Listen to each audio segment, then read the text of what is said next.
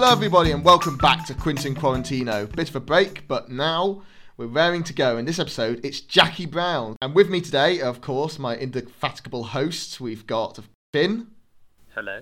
Fraser, Hello. and Jack. Hi. So, guys, um, I guess we start the start. I really like this movie. As did I.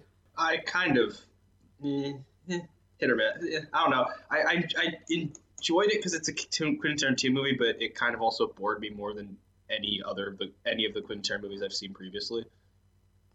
I'd say it was an interesting change of pace, but for a two and a half hour movie, not an awful lot actually happens in it. It was a lot of style and not too much substance. That was going to be my point Yeah. for later, is that I think I liked how it was very toned down, little action, a lot of conversation. I think that I liked that kind of contrast between of that and other Tarantino movies, and I think uh, that's one actually weirdly one of the reasons I enjoyed it. Whereas Yeah. that's perhaps one of the reasons why you guys didn't enjoy it as much. I think that's something you'll enjoy about Once Upon a Time in Hollywood as well. Is Okay. it reminded me a lot of the pacing of that. Of course, the point of this podcast is that you guys have seen all the movies and I haven't. Yeah. Which is, of course, not true because I probably saw this before you guys did.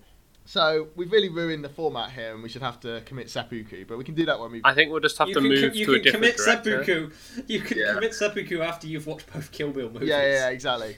You will be Um, appropriately tooled up to then do I can, yeah, then I'll know how. Um, so the movie starts at an airport, right?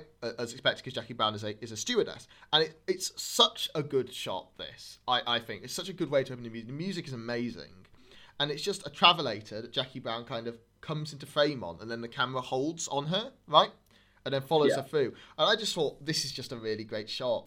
I That's did it. like the intro. Yeah, it's interesting as well because this is a pre 9/11 airport, so you could just Yeah. walk in, do whatever you want. Nobody gets. There's no security checks. No. Everyone can just go catch their plane 20 minutes Yeah. before it's about to go off. Yeah. Lick the walls, shout, Yeah. just, you know, say the word, shout the word bomb in a enclosed terminal. No one bats an eye. They don't even fully search like Jackie's bag later. Well, people were allowed to bring guns yes, on um, planes for a long time in America, yeah, yeah, It stopped when there were loads of hijackings, which is something to do with being able to bring a gun on a plane. Yeah. You're kind of asking for it. the best hijacking I ever heard of was a guy that wanted the plane to go to I think it might wanted it to go to Cuba. And he he held up the plane and then another guy on the plane said, Hey, would you like to see my coin collection?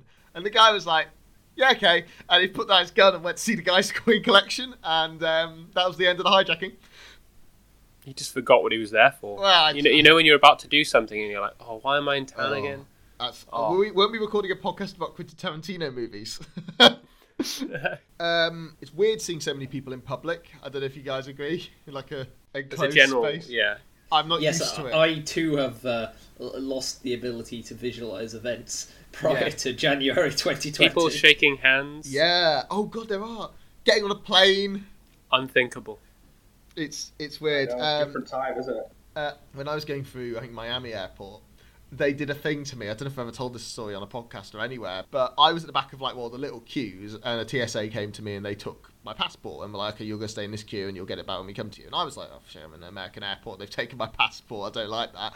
Anyway, I get to the front of the line and she goes, "Where's your passport?" And I'm like, "Oh fuck, what?" And she laughs and goes, "Just kidding." And I'm like, "No." Not just Not kidding. cool. So after we see Jackie get onto the airplane, then we get to we get our first introduction to Samuel L. Jackson as Ordell and Robert De Niro as Lewis. Is it? Yeah. Intervention. You never see her get on the airplane. Oh, maybe she clings to the underside like that, like that uh, Twilight Zone thing. Fine, whatever. Thank you. I, this is the sort of pedantry we need on this podcast. Um, but yeah, so Samuel Jackson and Robert De Niro are watching TV in a very nice apart, uh, like beachside apartment, and also a character called Melanie, who's kind of not really uh, Samuel Jackson's girlfriend, um, but kind of she's there. Uh, and Bridget Fonda, who, who plays Melanie, is the niece of Jane Fonda. They're watching an interesting television program. Yes, that's what I was about to Yes. say. The program is called Chicks Who Love Guns. I saw them credited in the the, the, the actors for the that were in the end credits. So I'm assuming it's Yes. not a real program, and I did not have to look No, that one not. up.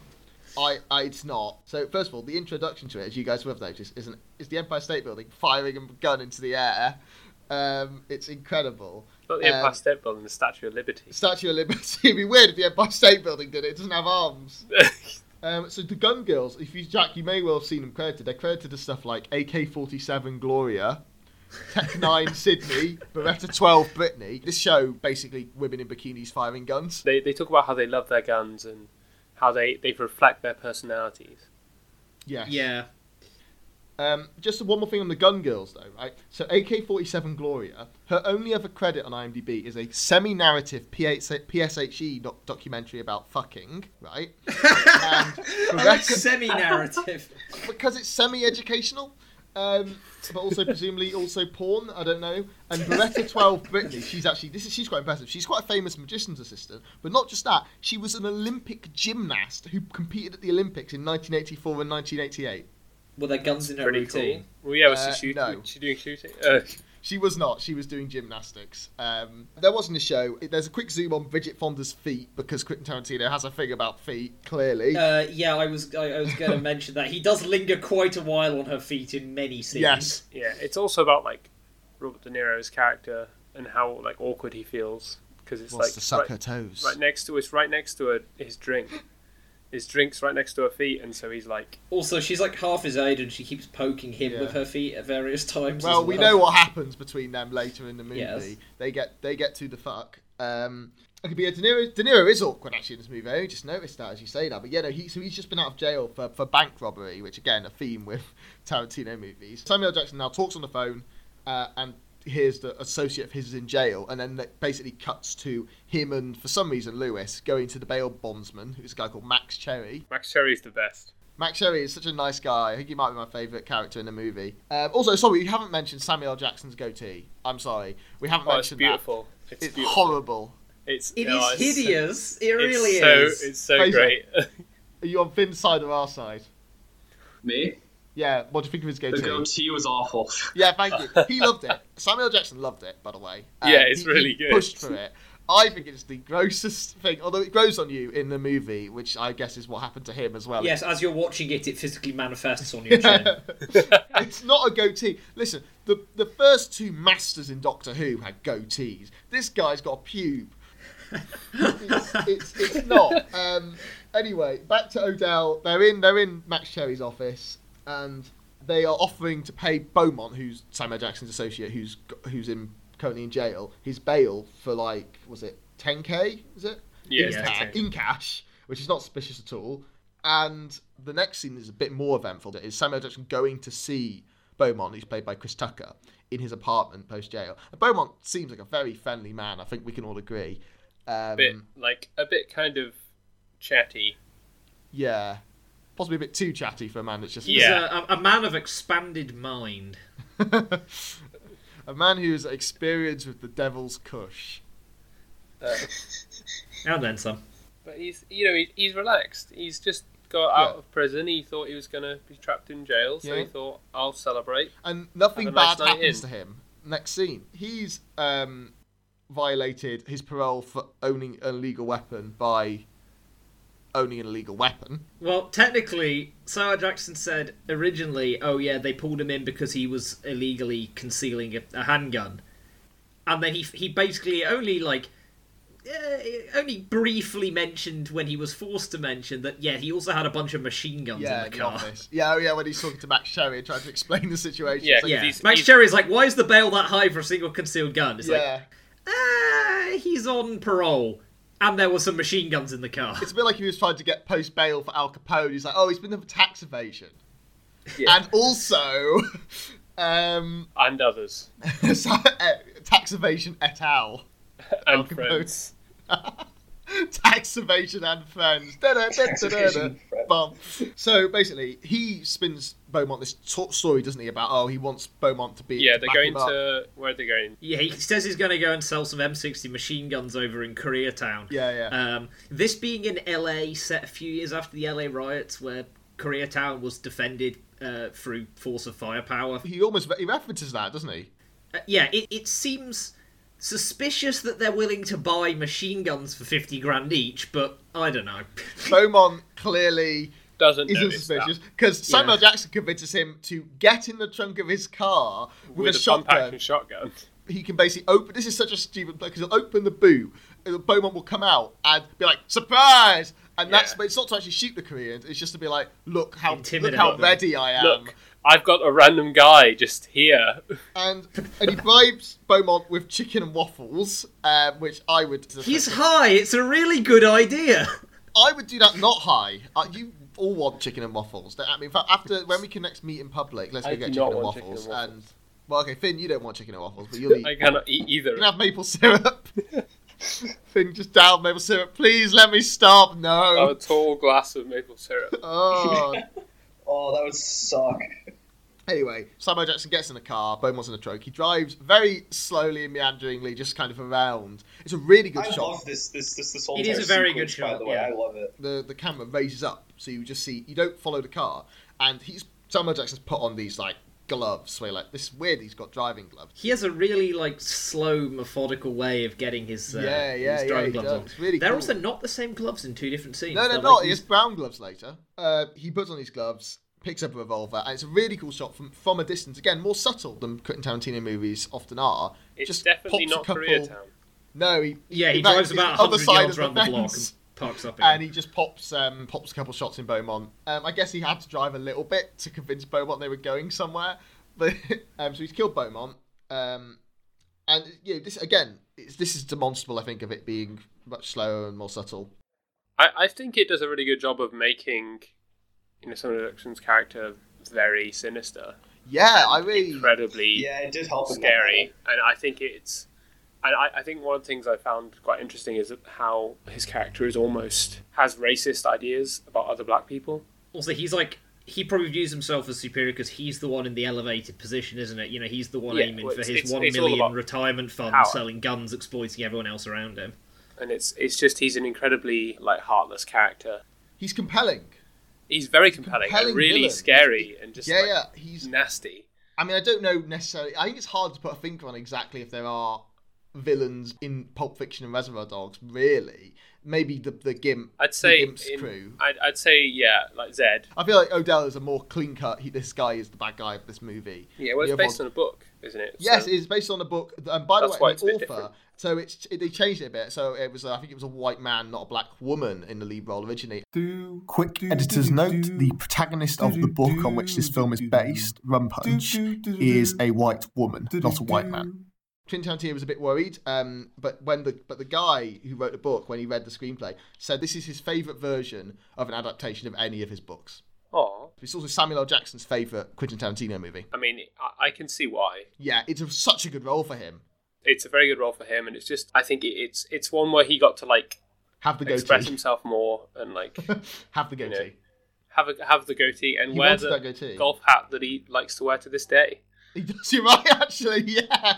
Um, do you think his pubes are also um, in goatee form? Intertwined. I don't want to think about Samuel Jackson's pubes, but his his like his beanie is great. Yeah. I, I love seeing him in that. So now we get a really weird scene where one of Samuel Jackson's friends, Simone, is like entertaining Robert De Niro with like quite a nice. She's dancing, she's Oh, enjoying it. it's not really like fun. sexy or It's anything. really It's, just her dancing and showing, look, I can dance, and it's And it's singing. actually really lovely and a bit of singing as well. But Robert De Niro, if you've noticed, is doing a really weird. He's always rocking back and forth on his chair. I guess it's awkwardness now you say it, but it's so weird. He's he's just like I know, like a slice of white bread. He doesn't really do anything. he just exists in the scenes. It's, to, like, this is one of them the, it, at the same time one of the funniest and also the worst roles De Niro's ever had. Yeah, It's it's, really. I really weird. like He's not- it. Yeah, I do like it, but he's kind of. You could definitely write this movie without him. I don't know. I think it's I think it's deliberate. It is like he's just. I, I think that's just He's- a characterization of the. Yeah, yeah, yeah. yeah. The character, I, don't, but it's- I don't think it's accidental. It's a very but- strange role. And so Ordell calls and shows and takes him away from Simone's lovely dancing and shows um, Simone, by the way, played by an actress called Hattie Winston, uh, who was Lucy in the Rugrats. Um, and she shows him Nice. Beaumont's body, and his logic was basically Beaumont won't. She 10 doesn't years. show him Beaumont's body. No, Simone doesn't show him Beaumont's body. Lucy for the Rugrats shows It's him like Beaumont's part of the body. dance. She just slowly drags him in. No, no. So yeah, so so Odell shows uh, Lewis uh, Beaumont's body, and it's just like you know Beaumont would squeal on me because he'll he'll won't want to go to prison for ten years. Now this is when stuff really gets start getting sort of heating up because Jackie is at the airport, just out of nowhere. two detectives, Mark Dargus, played by Michael Bowen, and then Special Agent Ray Nicolette, that does sound like a man who sells you nicotine patches, um, played by Michael Keaton, who didn't want to have the role and kept asking Quentin Tarantino not to give him the role rather than refusing it for whatever reason. I mean, Um, he's really good at it. he is really So- good at it. he just, like, he just like you're acting in my film. Oh no. Oh. So they show up and they know something's going on. They check her bag and they find it's an ambush. fucked. Yeah, well, they knew because they know something's going on. They know money's being trafficked. They find a fuck ton of money, fifty thousand. They also know the number before they they search. Yeah, yeah, yeah. much. They search So it. they They're like, oh look, gonna there's money, fifty grand, I think. But yeah, so it's like it's a big crime. This, um, and she's been in. It turns out she helped do some drug smuggling for her pilot husband. Uh, but she got off, but she was like on parole, and now that ultimately lost her a job, and that's why she's on a really. She works for, like a really shitty little airline, down 16k a year, so she really can't afford for after like 20 years of work. That's where she's at, so she can't afford any more setbacks.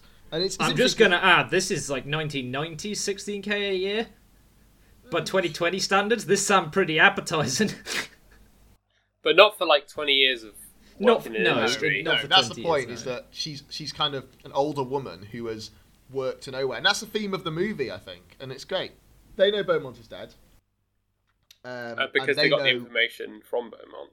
Yeah, exactly. They know Jackie's involved with Ordell. Detectives, the detectives want cooperation um, to stop Jackie going for jail, and it's this scene when I realised that Pam Grier is really, really good. Oh, she's amazing in this She's an movie. I- incredible actress. She's so great. cool. Problem is, then they find the coke, which turns out to be for Melanie, which she doesn't expect. Well, no, the coke was wasn't the coke like I saw the coke was like added to it. It was yeah, added, it was just think it was just like added at the bottom under under the money. Yeah. Um. Yeah. And then and there's an amazing, really good cut with some amazing music, and it's just Jackie and loads of other women going into an LA county jail, and she won't testify at her court case. She stands mute. And what's really cool about this court scene is that it doesn't just show like the court panning; it, it shows specific angles repeatedly. It shows like one angle on Jackie, one angle on the judge, one angle on the like prosecution and defense with the detectives in the background. And it's just it's just a really I thought it was really cool. Um, It was a really nice shots. The judge sets a bail at ten thousand dollars, which isn't. Despite recommendation for 25. Yeah, exactly. So judge yeah, is being he- lenient. he's like actually being quite nice. Uh, but you see Ordell. So this is a cool thing. Is a lot in a lot of times in this movie, all the characters, even if they don't always interact, are in the same place. Again, Tarantino messing with perspective. This is when Ordell leaves to go and get bail for Jackie from Max Cherry again. But it's interesting because Max's opinion is kind of like, well, you know, I know you're doing illegal stuff, but you're getting away with it, so whatever. It's not my business. I'm not the police, which is quite. I like that, like kind of interesting semi laissez-faire approach to someone who is involved in the legal profession. Mm. Mm. It's, it makes him again slightly more compelling character, Max. Again, just little little touches and little details.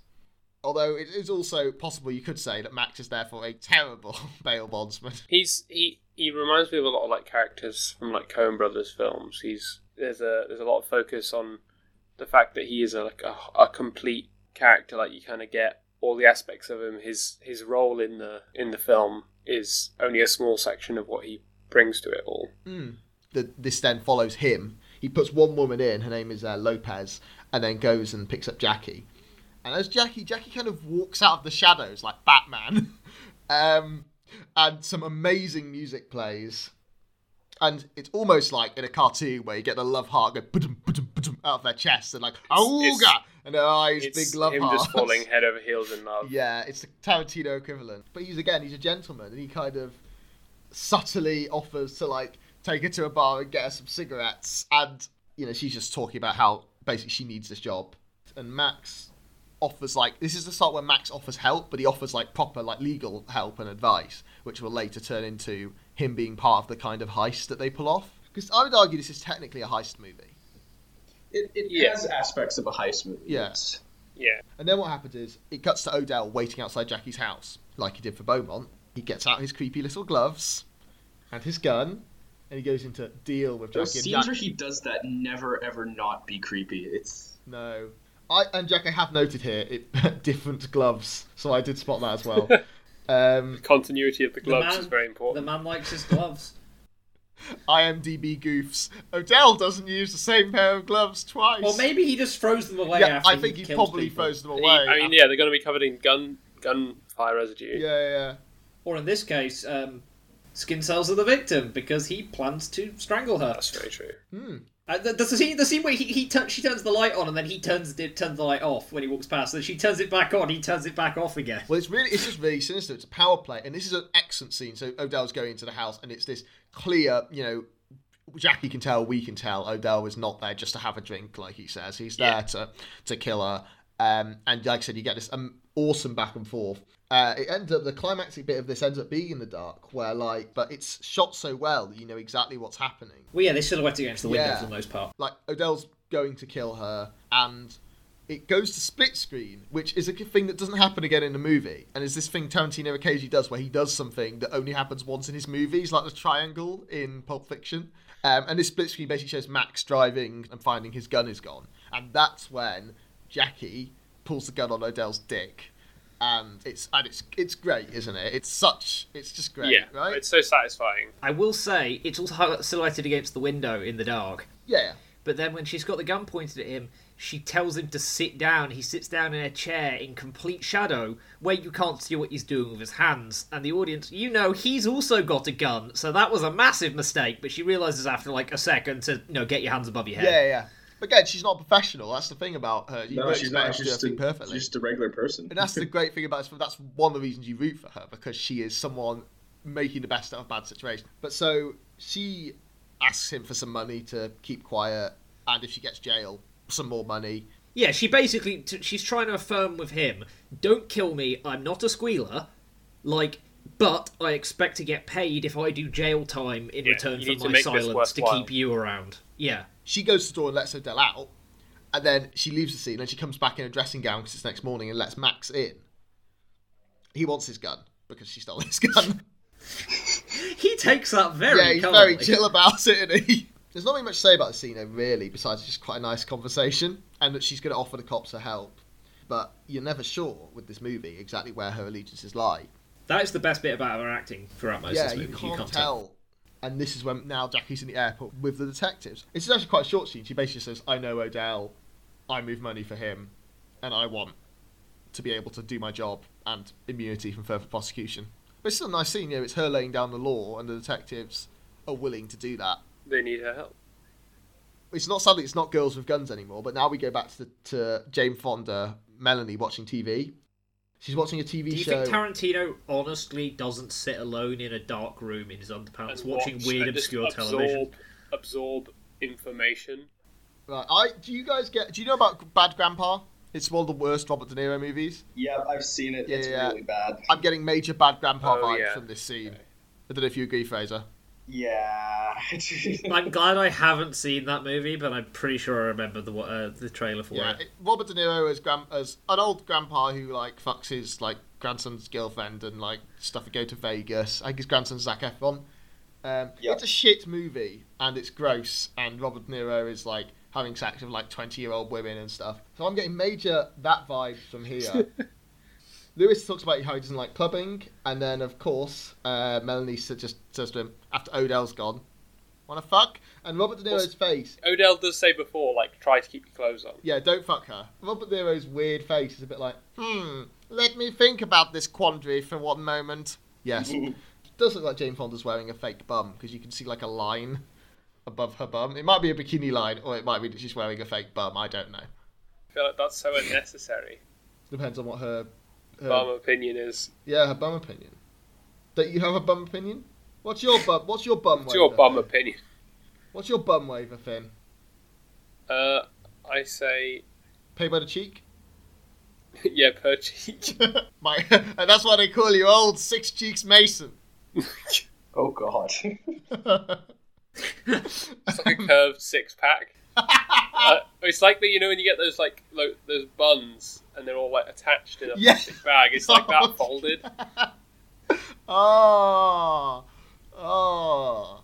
Do you have six assholes or just one in the centre? Is it like Play-Doh with you, Finn? Like one of those Play-Doh grids where you extrude? Oh my god. Right. Okay.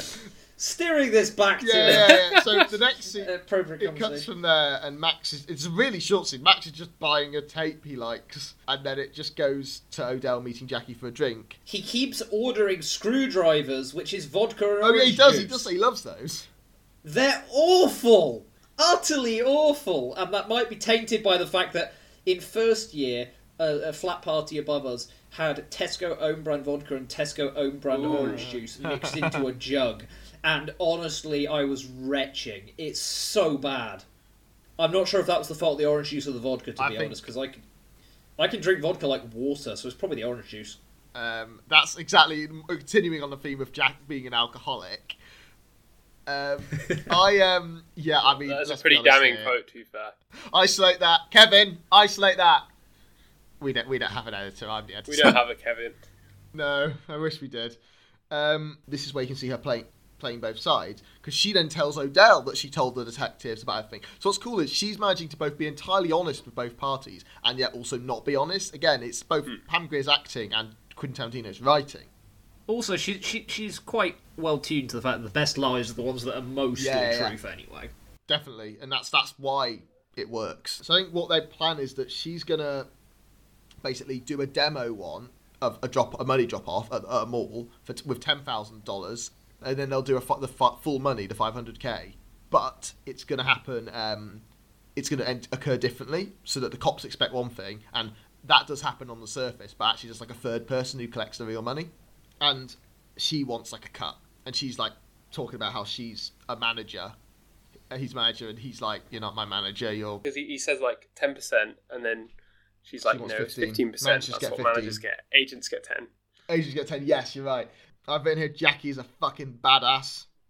Now we're going back to after their fucking Robert De Niro, Jane Fonda are now smoking.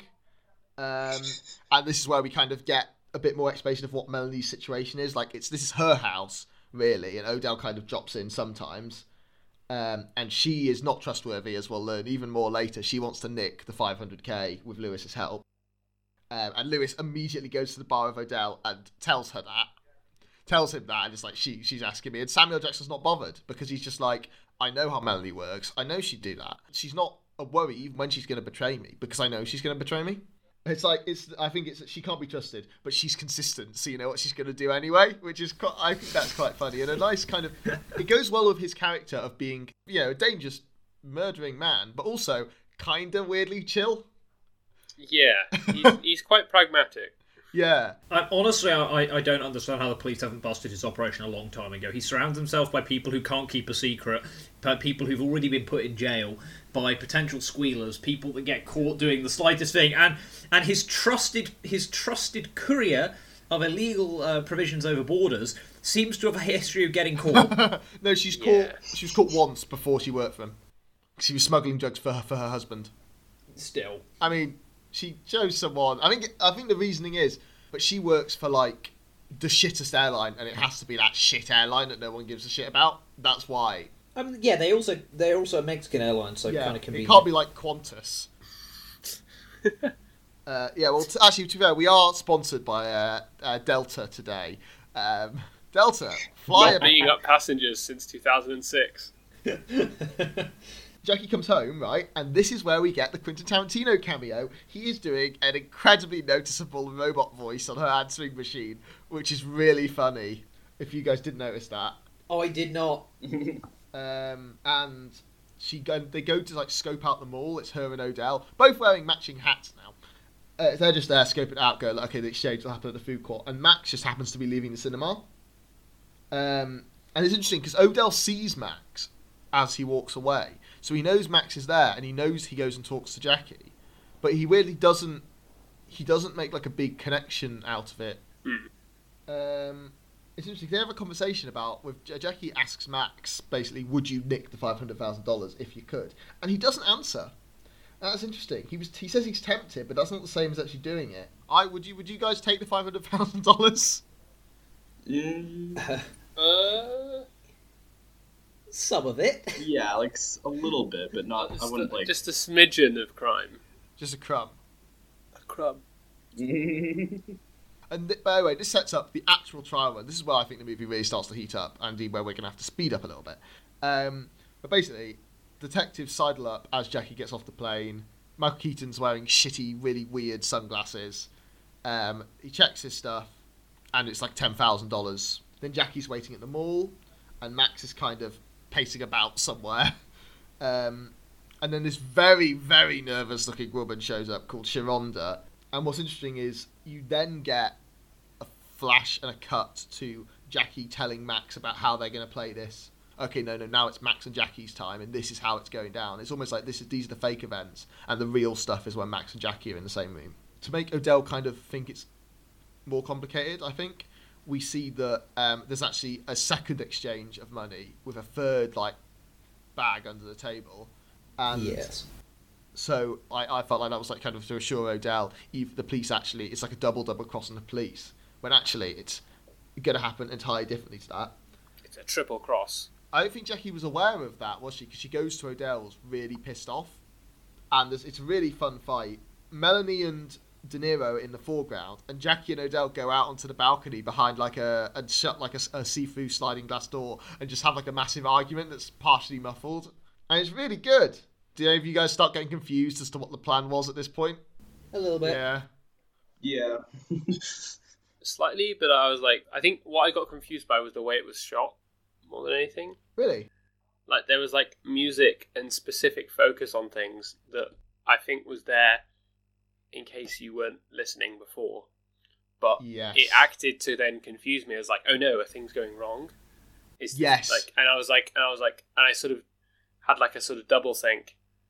Um, when I think what actually happened was I knew what was going on, and then it showed me what was going on again, and I was like, I doubted We're myself. skipping ahead to the actual heist now. Yes. we can get to that now, but Jackie and meets Ray or Michael Keaton for dinner and tells him some stuff and actually lies and says, "Oh, we're only getting 50k this time because Ordell's nervous, so enough to pay his Yeah. uh, his potential bail." But of course, that's a lie. And it cuts between Ray and Max. Again, a really cool way of just showing here's the real stuff that's happening and here's her playing the detectives. But as you say, what Finn's talking about is now we see the actual heist, the real exchange with uh, Jackie is like, you know, you see her hiding the money, putting some of it in one bag and some of it in another in the airplane toilet and like stuffing it to make it look more full. Um, and then Yeah, quite clever. She uses um, paperback books, which would actually have the exact same weight and volume as packs of dollar bills. and it worked as well. Yeah. Um, and what we get is we see kind of Max mobilizing from the office to go to the mall, and then we see uh, Melanie and Lewis. Well, Melanie's holding Lewis up, but they eventually get going to go to the mall to do their part. And a brilliant soundtrack as Max and Jackie both independently drive towards the mall. Jackie from the airport, Max from his office. Um, Jackie with the money. And then it cuts to Melanie listening to incredibly irritating music on the drive to the mall. And I was like, God, I just want her to get shot. Yeah. that's, like, that's a note. That's a note I've got. And I've actually put a red, this morning I put a red star next to it and wrote, just you wait with a smiley face. Um, um, Jackie hides the cash in one bag in like a changing room. She's kind of looking around the mall and getting ready to do the swap. And I guess it makes sense. That's why she's going into the changing room. She goes and buys a suit, which is the suit on the poster. And I was like, "Oh my god, it's the suit on the poster! Is that the real Jackie Brown?" You know something's going down when the character is, When is final getting into the clothes that they're wearing on the film The poster. real clothes. And then basically Melanie comes into the changing room next to her. Is like, "Hey Jackie, you in there?" And so what Jackie does is she gives Melanie the, the bag, uh, the stuffed bag with some money in it, and then also slides Melanie a little bit more money. Which I was just like, oh, "Okay, is that almost to pay her off?" But it's actually cleverer than that because, of course, it puts suspicion on Melanie that she's pocketed some of it. And then she goes and buys the suit. And this is where we get me and Finn get a bit confused because Jackie then suddenly acts incredibly panicked because, according to what the detectives and Ordell might think, this is not necessarily following the plan, but she's following Jackie's plan. But she's pretending to be super panicked. But the problem is she's pretending to nobody, and the Yeah. music goes with it And as she well. like and it's, stares into the mirror as well. Like Yeah. there's a sort of soul searchy bit, yeah, which and I was like, is she gonna not do the plan? Hmm. Is she gonna do the plan but even harder? she gonna kill Melanie herself? Yeah, and the camera spins around her, which is like a classic thing of like confusion and stress and stuff. And it just It's really, it's very effective. it is effective, but it confused me. I was, as you say, it's a bit of a fake out to the audience that she thinks stuff's going wrong, and then basically she goes to the cops and says that the Melanie's taken the money. And what's this is where you get the perspective stuff because then what we see is we see the heist from Lewis and Melanie's perspective. And Which I enjoyed. I, I really liked that. it's really cool. It almost it's like the camera pans back every time, so it's almost like it's zooming out each time. It's it's really great. But basically, Lewis hangs back. Mel goes and does the, collects the money from the changing room. But then they have a fight over who should hold the bag when they're in the car park. And Melanie starts taunting Lewis because he's lost his car. She's like, Lewis, Lewis. She's so annoying, but also she's and then a- she's taunting him about why he ended up in jail. Yeah, like She's if an you can't idiot. if you can't find the getaway car, then how are you supposed to rob a bank? Yeah, she's clearly stupid because she's taunting this man. And I really am getting major when the Lever families go to Costco vibes, especially when Lewis um, snaps and shoots her twice off screen. It's not even off screen. He just turns around and shoots oh, I her. thought it was off screen. I thought you don't see. You see She's like had the enough of their shit at that point. Yeah, well, that's the thing. It's she's and she's written to be always really annoying. I mean, I think she was part of the reason why he was freaking out so much because she was distracting him so much from the job at hand that he was obviously losing focus. and It was stressing him out. yeah, I can see that. And killing her was kind of like clearing his head. Yeah. Um, and he just leaves her in the car park. I mean, I love the conversation about it. She goes like, "So, so what do you do? Did you did, did you like did you like drop her off? Do you hit her? No, Nah, shut shut up." up. You could have you could have just hit her. Why didn't you hit her? Why didn't you, why didn't you grab her? Like, It's like, sorry, I didn't think about it too much. I just shot her. It is funny, but then Ordell goes, "Oh well, you know, you do what you got to do," and that's when it becomes chilling. Just before this happens, though, Lewis goes and says, "Ordell, okay, um, I've got the money, but Melanie's dead." And before that happens, you have Max's perspective on basically seeing the whole thing, and he um, goes into the changing room and takes the bag that Jackie's left that has the, the rest of the money, so most of the money, and goes into his car. So that's all we see. And his involvement isn't known to the police, although Ordell might have some suspicions. But that, and that's when we get Lewis and Ordell meeting at like a strip club, and uh, Lewis explain what's happened, and that's when Ordell checks the money and is like, "This is only 10k and also some books." Maybe do you think they were good books? Because maybe if they were really good books, he might be chill with it. I reckon a book could cost more than forty grand. I don't think he's the most well-read man in the world. Maybe if the books are on guns, he might con- consider it. Oh, it's a copy of Of Mice and Men. I've not read that yet, but I've always meant to. yeah. They have a bit of a bro trust. So Samuel Jackson's like, don't worry, I know you didn't nick the money. Yeah, but at the same time, it's like, dude, you're incompetent. Well, Yeah. yeah, so that comes to bite Lewis in just a He's minute. like, no, no, I know, I know you're not a traitor. You're just shit at your job. Yeah, exactly. And that's where problems start to arise because they pull over, Samuel Jackson works out it's Jackie. And the scene is filmed, by the way, from the back seat as if we're like kind of passengers in the car. And, you know, they have a chat uh, talking about how Lewis mentions he saw Max Cherry, and that's when Samuel Jackson realizes, oh, he's involved. Wait, it's you him saw and Jackie Max together. Cherry in the dress department, and you didn't think that was suspicious? Yeah, and that's what that's like the last straw. He's just like, I've been surrounding myself with Yeah, idiots. they have an argument. Uh, Robert Nero says, "You better back off," which seems like not too much of an escalation. But Samuel Jackson immediately shoots him, and he goes, "What the fuck happened to you, man? Your ass used to be beautiful. Um, more asses." Uh, so we know what Samuel Jackson thinks about his ass. Do you think he's got a six ass as well? Uh, yeah, he did say asses. so. Is he? No, he says our asses. Our asses used to be beautiful, all six of them. And they just gets out the van and leaves the van with dead Lewis. Which I think was a bit stupid. Because Well, I mean, it's like covered in blood. When he exits the van, you can see someone walking down the street in the background. So like anybody And there's walking blood splatter by would all be able over the see it as a windscreen. dead body. Also, if I feel like it'd be more suspicious if he was driving a van full of covered in blood with a dead body. Yeah, he doesn't have to, he, do- he doesn't have half an hour to go and have coffee and uh, get the disposal guys from Pulp Fiction involved. I like how the public of LA are just not remotely surprised by the sound to of be gunshots. fair, so he, he's LA. so he just shoots the guy, and then he and then he shoots him again after he's had his RS as a beautiful uh, chat with the dying De Niro, and then he just gets out and leaves, and like nobody's paying any No. attention to the fact there were just two that might be it. gunshots. Actually, Faisal. like- this might just be everyone in LA. This happens like just to most people every day. Seeing a dead body is probably going to be like a fucking everyday occurrence. it's just the nineties. yeah. Um, now we get Jackie in the Jackie in the police station. This is this is one of the weirdest scenes in the movie, and you'll I don't know if you guys know what I'm going to say. But Ray's pissed off it didn't happen as he planned. And he kind of walks around the room, and then he squats in a chair like Spider Man. Did you guys notice this? Oh, yeah, he does a little bit, doesn't he? Yeah. Nervous squatting. It's so weird. Maybe he just not managed to make it to the gym. I think that was the weirdest thing in the entire movie is Michael Keaton randomly squatting in a chair to show his displeasure. And Jackie tells him her version of events to kind of remove suspicion from herself, basically that Melanie was the one that went rogue. And Ray, she, he finds out Lewis is dead. He tells her, and they realize Ordell is coming. And if anything, this like supports because Jackie gave uh, Mel the 10k, right? This like supports the story, doesn't? Yeah. They, Yeah. They realize how you realize. Well, it's the moment you fully realize how clever the plan was. Yeah. Yes, definitely. because the police kind of know what's up, but they have no way of proving it, and so they're they're very they're, they're very like, oh well, I guess you've cornered us here. And this is so now Ordell's found somewhere to hide. Uh, his hair is down. He looks like Conan the Barbarian.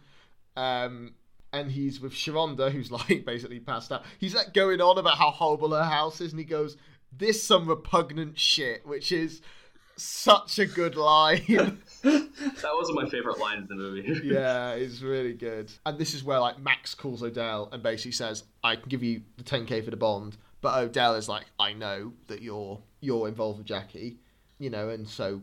You are, you're gonna get me my money, or shit's gonna happen to you. Max uses Winston to find where Ordell is, which is cool. That I like. I kind of like that they don't really show Winston doing that. It's just like, oh no, Yeah. that's his job. That's he's just he really good at his job. Yeah.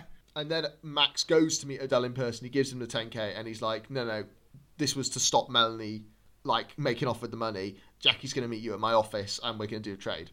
They call to check Jackie's there. Then they drive there.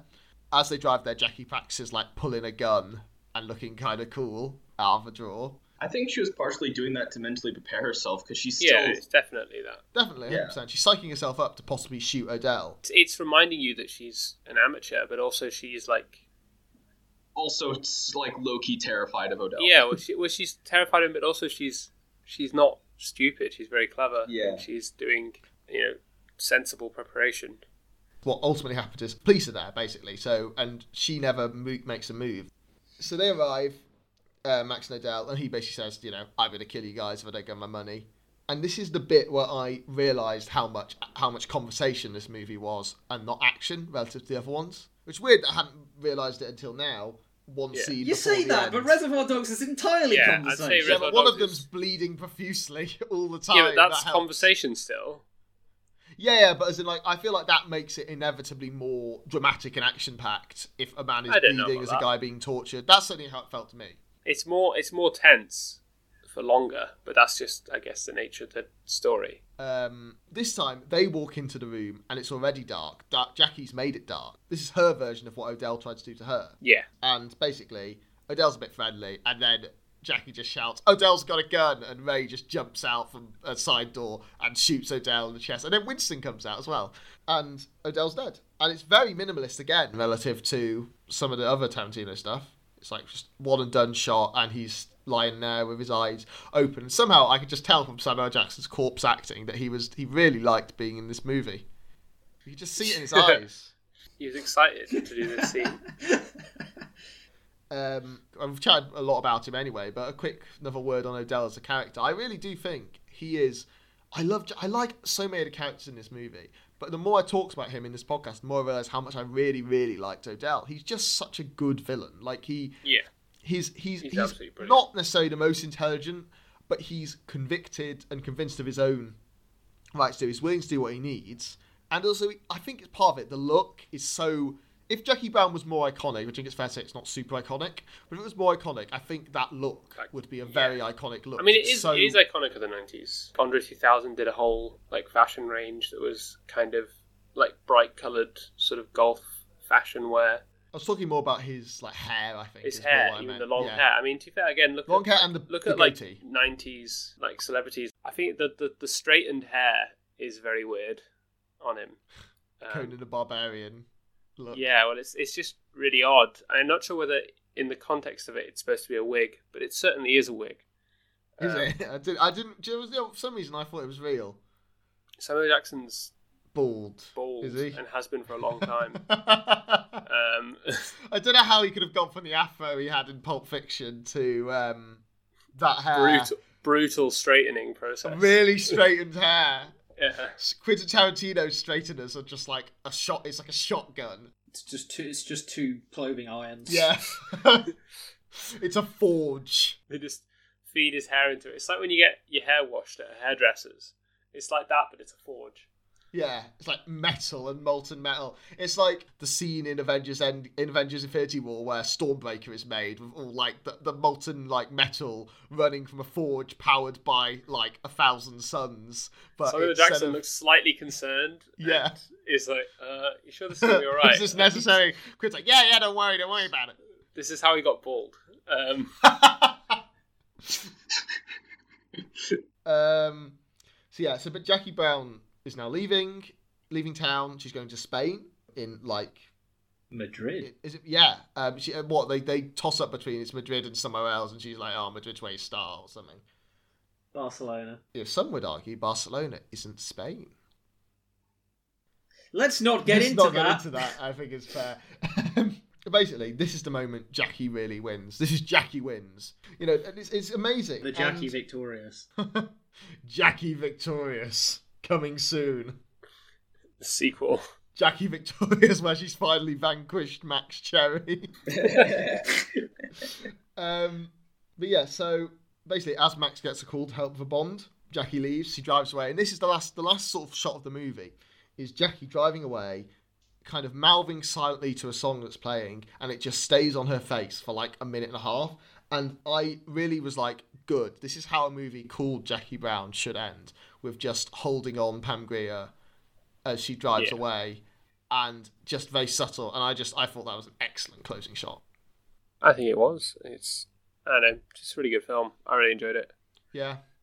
I said I really enjoyed it too. I think after talking about it a bit more, I think I've Yeah, you've enjoyed it I- more, I enjoy- yeah. enjoyed it a lot more. It's Yeah. still like not my favorite, That's but fair. But like I wouldn't be upset with rewatching it ever. I think Hmm. that's the best. I'd to put rewatch it. I, I, do you know what, I do think I would rewatch it. I I, I, th- I think for me it's a solid like eight point five out of ten. Oh, nice. I, I think it might be my favourite Tarantino that I've seen because of kind of how slow burn it is. I don't know. I've been. I. I just didn't expect it, and I. I feel like unexpected surprises raise things in my estimation. And yeah, so I. I, really, think really enjoyed I it. I think you might really like Once Upon a Time in Hollywood, or you're gonna hate it. I don't know which. and I want you to really like it. I will. Uh, okay. And so, Jack, what did you think of Jackie Brown then? Final verdict. Uh, about a seven and a half or an eight. Okay. It is a it is a well made movie with some very good acting and some fair and a good uh, a really good soundtrack Oh, and some fairly stylish scenes from time to time. Um, but it's it's just not what I go for when I watch a Tarantino movie. Yeah, I think that's the best way to put it. I think that's that's it was fair. so grounded. There was so little of Tarantino's signature, just totally extra, um, Hmm. like scenes going on. Um, and you know, with Tarantino movie, I'm either going to be expecting something that's ridiculously stylistic and extra and extravagant, unusual. Uh, not something you can't really find in any from any other director, or you expect like a roller coaster ride action movie with heapings of style added on top as well. Uh, in th- this one, I felt like any other director could have done it, not in the same style, but the plot but could have belonged to any other director, yeah, which is reasonable to say because it's Adapted not written book. by him. yeah, yeah. And the plot is good. I enjoyed the film as a film. yeah, I might read it's the book. it's it's a, it's a fairly generic plot done. Uh, I d- don't know about directed in the I style don't think it's of. generic. Mm, I wouldn't agree with that. but it's it's it's it's done in the style that you know you would expect from from Quentin Tarantino, which I think is what elevates it for me a bit more. But still, yeah, I- I still would agree with a lot of what Jack said. It's definitely it was interesting because, of course, the reason I enjoyed it was because it was. uh, Although I do like Tarantino's style, as I'm growing to see it more, I think it is the reason I liked it was because it was more pared down. Whereas that's actually interesting. The reason why you guys uh, didn't like it as much. I, I, I enjoyed it like I would a Coen Brothers film or something like that. I enjoyed it in a. I, I- it didn't feel like I was watching a Tarantino film. I agree. I agree on that point. Yeah, it, it did feel it did feel like at times it felt like a Coen Brothers film. Yeah, and I you love know how we're, we're next we're next moving on to uh, the Kill Bill. Kill Bill one and two, yeah. I think it's worth saying that it's interesting to see a Tarantino movie with uh, a particularly interesting female lead who is a normal person.